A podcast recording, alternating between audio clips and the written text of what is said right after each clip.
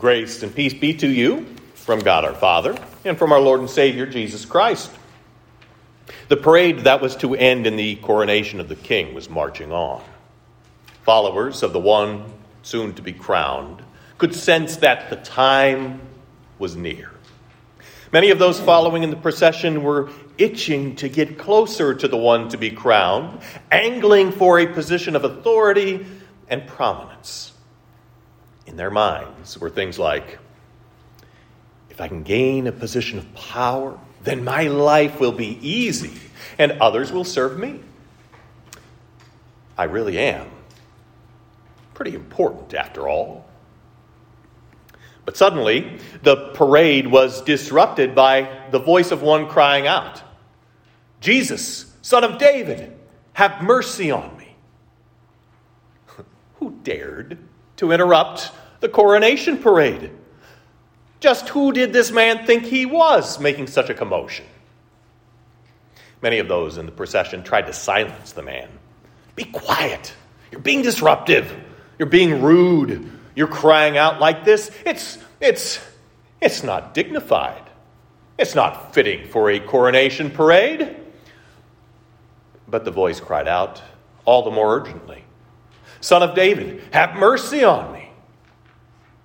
Now, the one at the head of the parade stopped. Jesus stopped.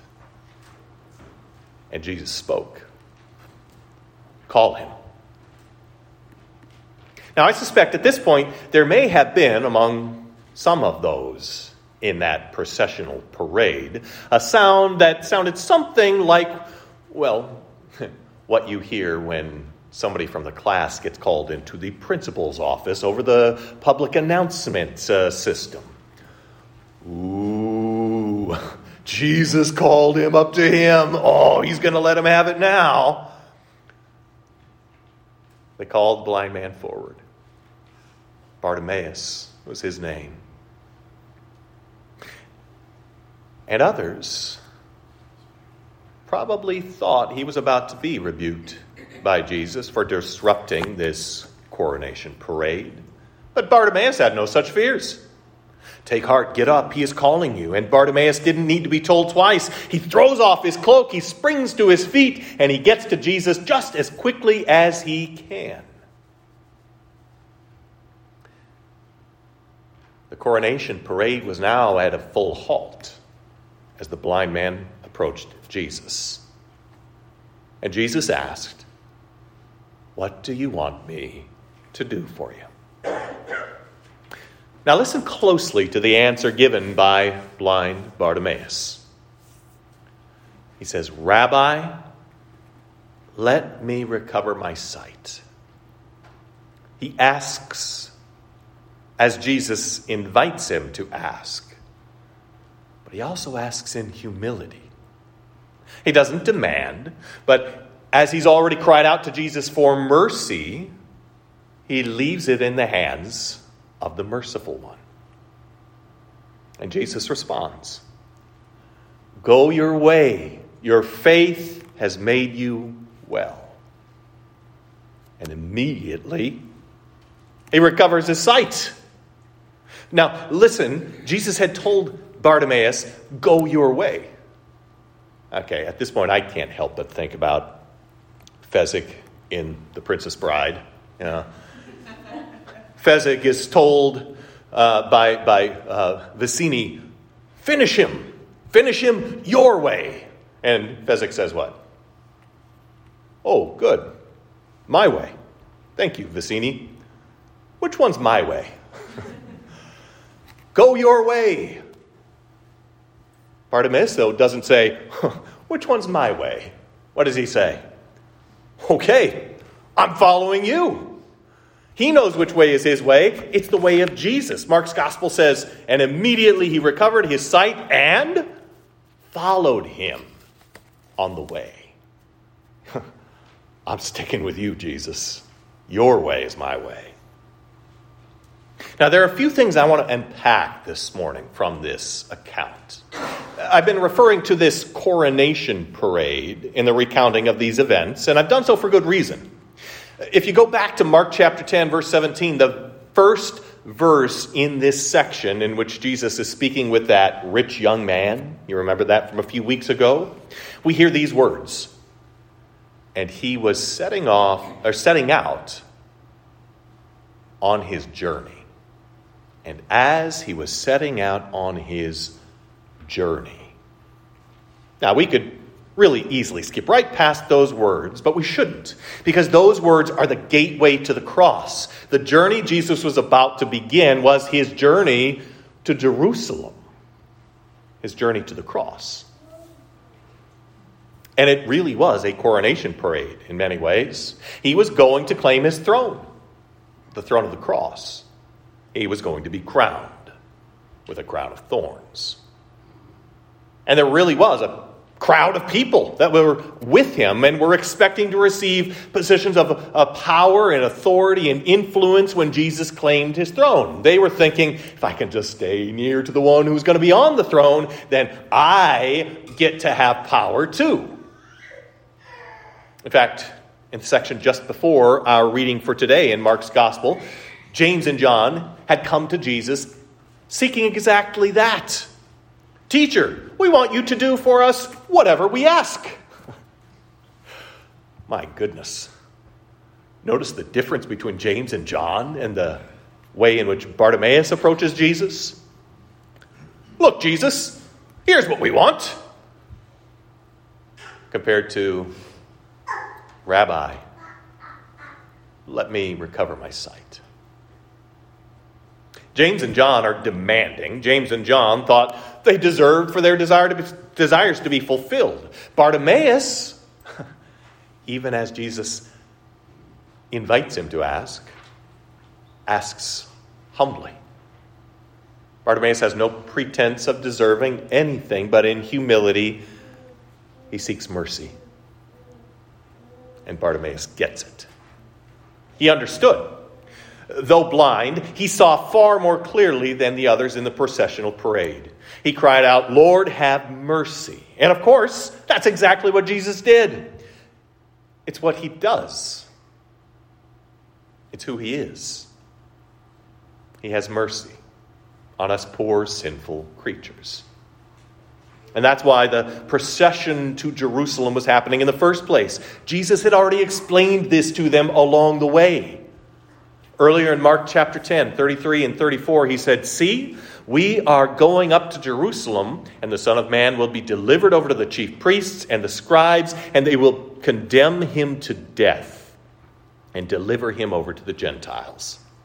And they will mock him and spit on him and flog him and kill him. And after three days, he will rise.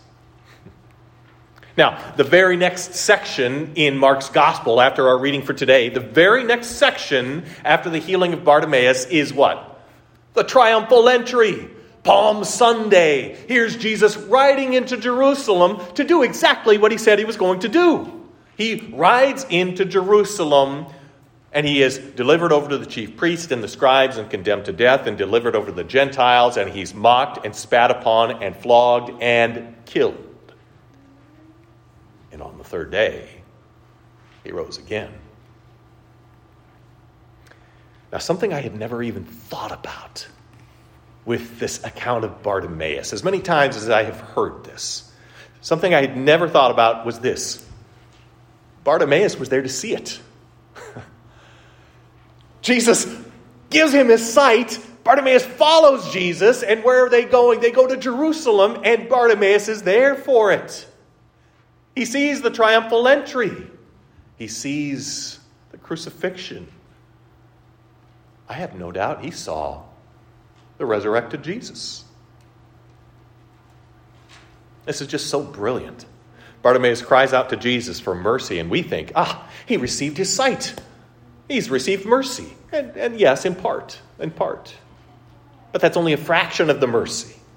The true answer to the prayer of Bartimaeus when he says, Have mercy on me, is in Jesus giving himself as the perfect once for all sacrifice.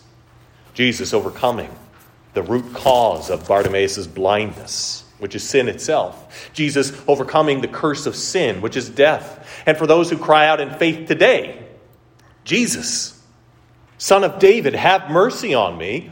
The answer is always yes. He has, and He does, and He will have mercy. That's why we pray that every Sunday. Lord, have mercy. Lord, have mercy. Lord, have mercy. Well, why do we have to cry out for that? Because that's the cry of faith. We're looking to the one who does have mercy, and we cry out, Lord, have mercy, not as a desperate cry of, I hope God will hear us and answer us, but as a confident cry of, He will hear, and He will have mercy.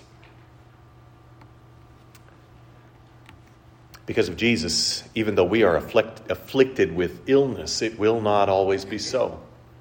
Because of Jesus, even though we die, we will live. One more thing I noticed in today's gospel reading that I had never noticed, never really caught my eye before. But as I sat down to study for today, I read that very first verse of the reading. And they came to Jericho. And as he was leaving Jericho with his disciples and a great crowd, Bartimaeus, a blind beggar, the son of Timaeus, was sitting by the roadside. Mark tells us where this happened to whom it happened.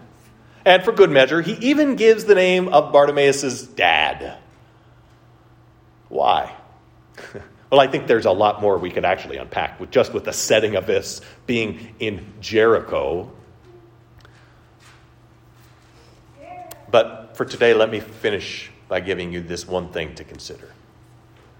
Mark tells us where and to whom these things happened so that those who heard this account could go and check it out for themselves.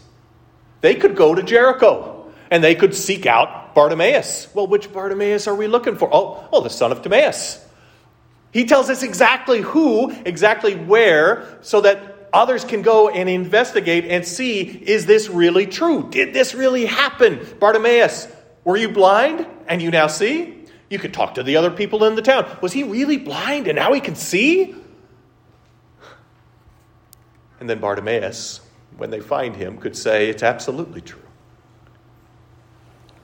Jesus had mercy on me and opened my eyes. Now let me tell you of Jesus so that you may have your eyes opened and that you may believe in him too. In Jesus' name, amen. Now may the peace that passes all understanding Keep your hearts and your minds in Christ Jesus to life everlasting. Amen.